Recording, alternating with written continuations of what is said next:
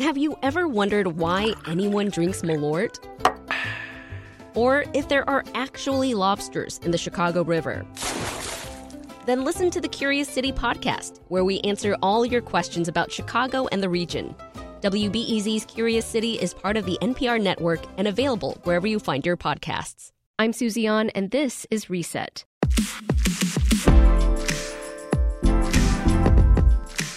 While many of us acknowledge climate change is an existential threat to the human race, we tend to put it in the back of our minds until, of course, something happens like this past summer. Canada saw its highest temperature on record yesterday. You'll only find it hotter in Kuwait and Iraq. Even Death Valley is cooler today than some parts of British Columbia. This is one of the strongest storms to make landfall here in modern times. Oh my God. Ida is tearing a path of destruction through Louisiana tonight. Wildfires devastating the West Coast and other parts of the country, from California to New Mexico and Alaska and Minnesota. So, how do we build consensus on dealing with climate change when some don't care and others see it as a politically charged issue? For centuries, artists have presented some of life's uglier truths in ways that make them seem less threatening. Someone who spent decades looking for that sweet spot between educating and entertaining is Ben Whitehouse. He's founding executive director of Sky Day Project. He and some of his friends are with us to talk about how using the sky reminds us of our shared humanity and the urgency of this moment for all of us on this planet. Ben is an environmental artist, activist, and filmmaker. He founded Sky Day as a vehicle for scientists, artists, and other content creators to collaborate on creating unity around climate change.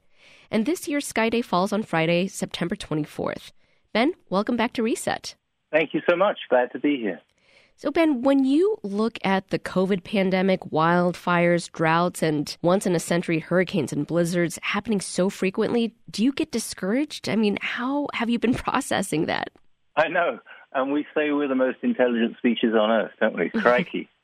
well, the pandemic and climate change do have a lot in common, of course two life threatening realities that have good scientific solutions if only we would all listen and act. But unfortunately, as human history demonstrates, we can't always be counted on to act in our own best interest, even when life and death is at stake. But no, I'm not actually discouraged mm. because we also see the thousands and thousands, the millions of thoughtful and caring people who are working so incredibly hard to help us move through crises like this.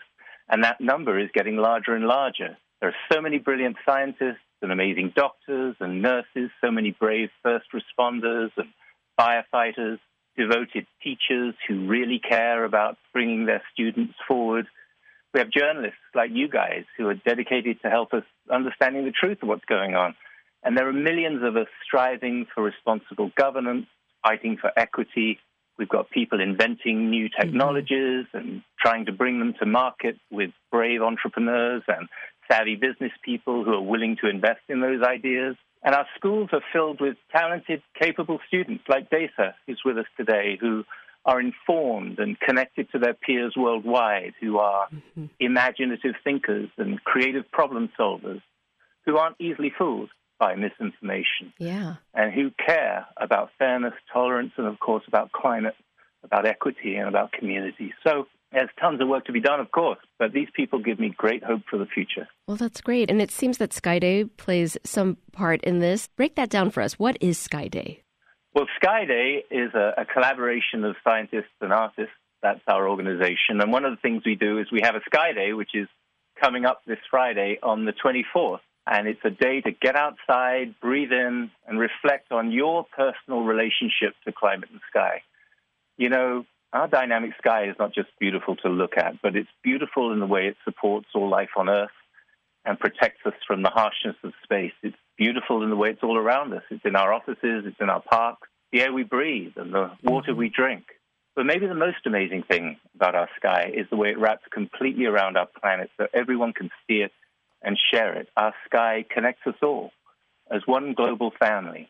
Yeah. So Sky Day for our younger students is a day to get outside or get near a window and look up and create art about climate and sky and do science about it, a day to learn more about mm-hmm. how climate functions and what its vulnerabilities are. Yeah. And, and a I, day to ask yourself, do you care? Well, I want to ask about that. How can art integrate with science to help us with climate change?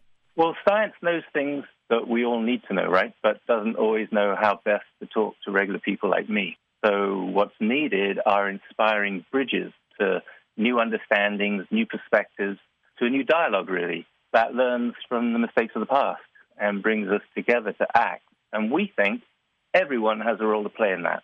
And that includes our artists. Artists mm-hmm. move culture forward. That's what they do. In words, in images, in movement, in song, and most of all through storytelling. Artists inspire us, they move us, they open new doors and help us reframe our experience. And I know everyone has their own list of artists whose work's done it for them. For me, Dr. Angelou's work taught me about love and community, about empathy, and about our shared core humanity, and how we must be able to empathize with anyone's experience because we're humans too. Yeah. And these ideas have become a part of me because of her work. So we collaborate with artists and creators who have a passion for finding new ways of dialoguing with community about climate. And before we turn to our other guests, I want to ask you about how your approach aims to break down political walls. How do you think your approach does that? Well, for a start, we're a completely nonpartisan group. We're not allied with any political group or organization, American or otherwise. And we want to work for everyone, and we want Skyday to be a place for people across cultures, borders, and political ideologies feel safe about coming together to talk about and take actions on climate because we know that everybody is hearing about those wildfires, hearing about those storms, and they're worried. So the bigger the tent, the better. Um, you know, I have a lot of friends who identify themselves as Republicans, Democrats, and Independents who, who are just really concerned, and some of them have kids too. So we focus on talking to the majority, to the millions of hardworking folk who care and are worried about what's going on. That's Ben Whitehouse, Executive Director of the Skyday Project. For Skyday 2021, he invites you to be a citizen scientist and take a photo of the sky. Your picture will be part of a constantly evolving mosaic of the sky made up of sky images tweeted from across the world to draw attention to climate change. And Ben brought some friends with him today. Let's first meet someone who has gotten closer to the sky than most people who have ever lived. Nicole Stott is an artist and writer, but what's unique about her is that Nicole just so happens to be a NASA astronaut and aquanaut. Her new book that's out next month is titled Back to Earth What Life in Space Taught Me About Our Home Planet and Our Mission to Protect It. Nicole, it's great to have you here on Reset. It is great to be with you. Thank you. So, why did you join Skyday? well, you just heard Ben, right? I mean, how could you not want to be a part of that? You know, the whole basis for me was that it's a reflection of what I experienced in space and what I'm feeling now back here on Earth. I think it's just this meaningful way to communicate and take action based on the experience I had and what I want to share with everyone that I encounter. Mm-hmm. Uh, and I love that it focuses on this connection that we all have through our sky. I think it's just the perfect platform for me to to try to share the experience I had and hopefully, I don't know, bring on board a lot more crewmates to Spaceship Earth. yeah, and Nicole, you also painted while in space. Can you tell us a little more about that? You know, I'm very thankful for that as well. And I'm thankful there's a woman, Mary Jane Anderson, who was one of my flight crew equipment people or the, the people that help us get all our stuff ready to take to space with us. And I was, of course, so focused on all the technical things. Do I have my checklists? You know, maybe some things for my family I wanted to share with them while I was there. But she reminded me that I was going to be living in space and that I should bring something with me that would allow me to do something I love doing down here on Earth in my spare time. And, and I chose painting, a little kit of watercolors to bring with me, which, as you can imagine, floating and doing watercolors was an interesting experience. But I love it because in hindsight, I look at it like, wow, this is the kind of thing we're doing that puts the human in human spaceflight. Yeah. It's the kind of thing, I mean, really, you know, think about it. It's whether it's music or painting or writing poetry or my friend Karen Nyberg quilted while she was in space.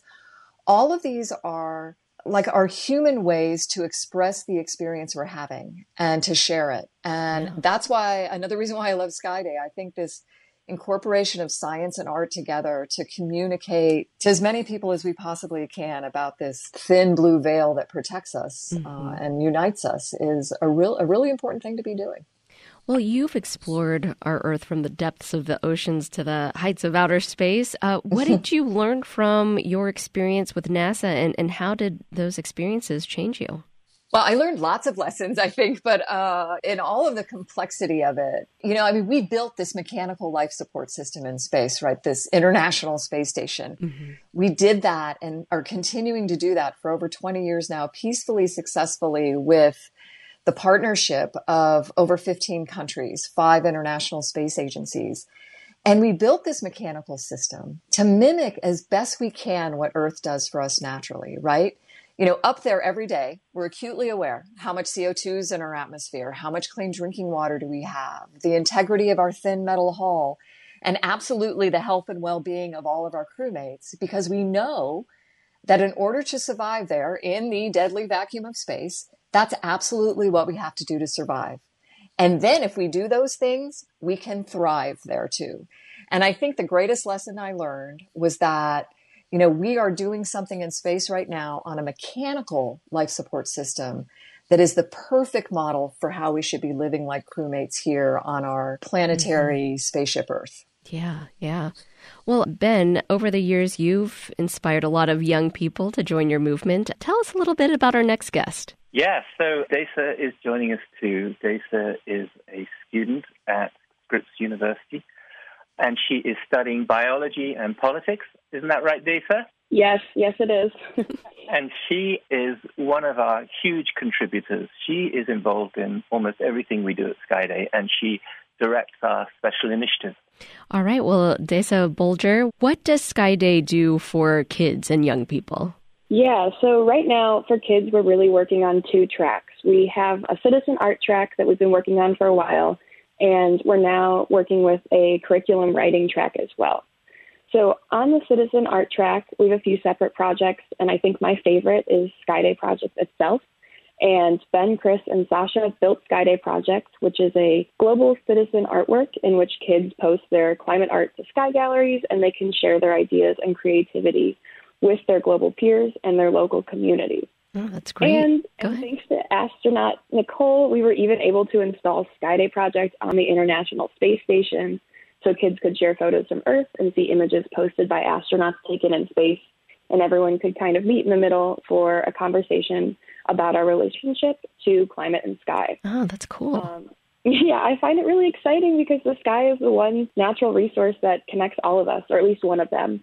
You can't say that we all have ocean experience or mountain experience but we all can say that we have some sort of sky experience. And all you have to do is look up or breathe in. And at Skyday, we see a huge opportunity for community in that area. Mm-hmm. Well, Desa, what's your message for the older generation who have kind of left your generation, the world you're having to navigate?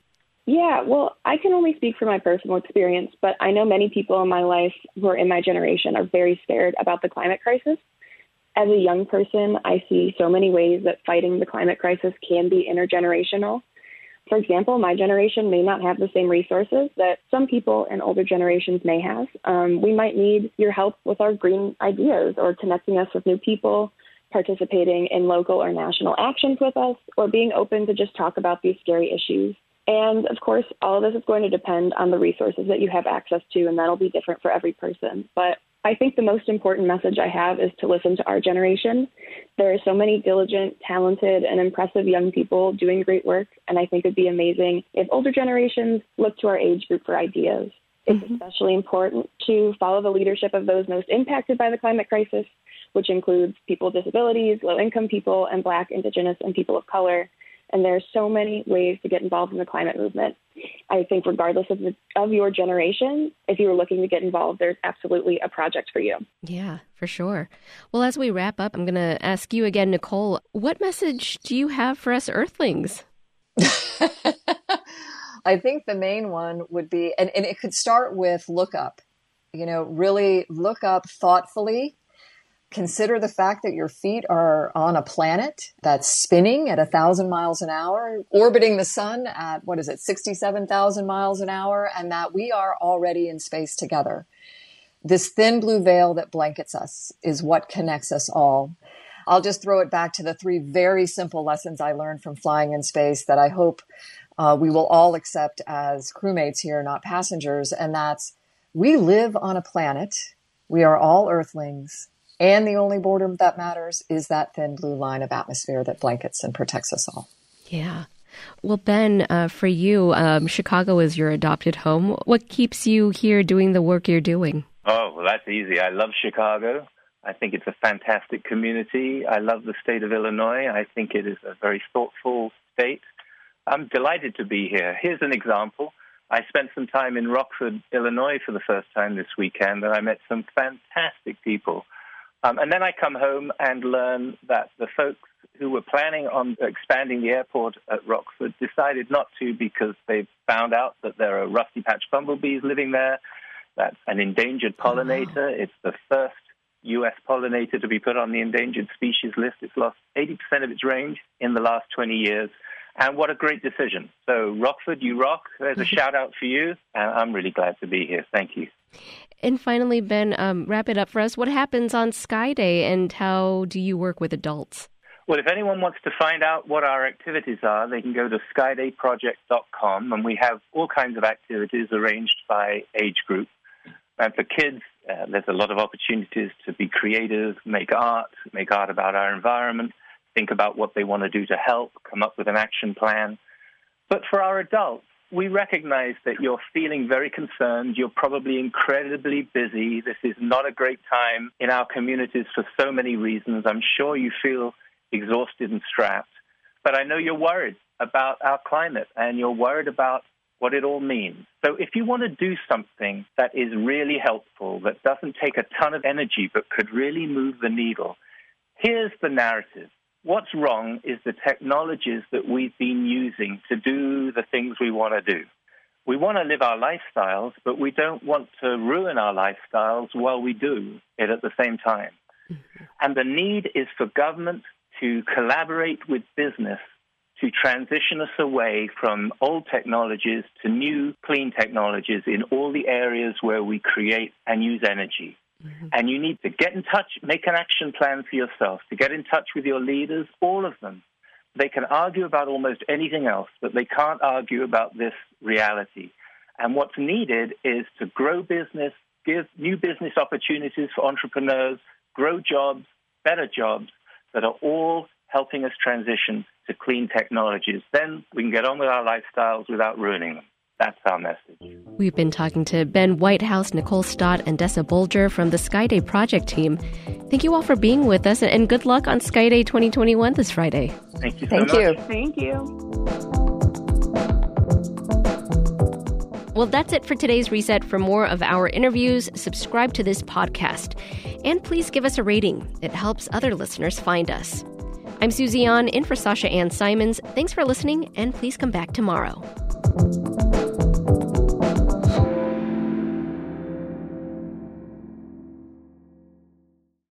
At a time when information continues to come at us faster and faster, sometimes you need to hit pause and rewind.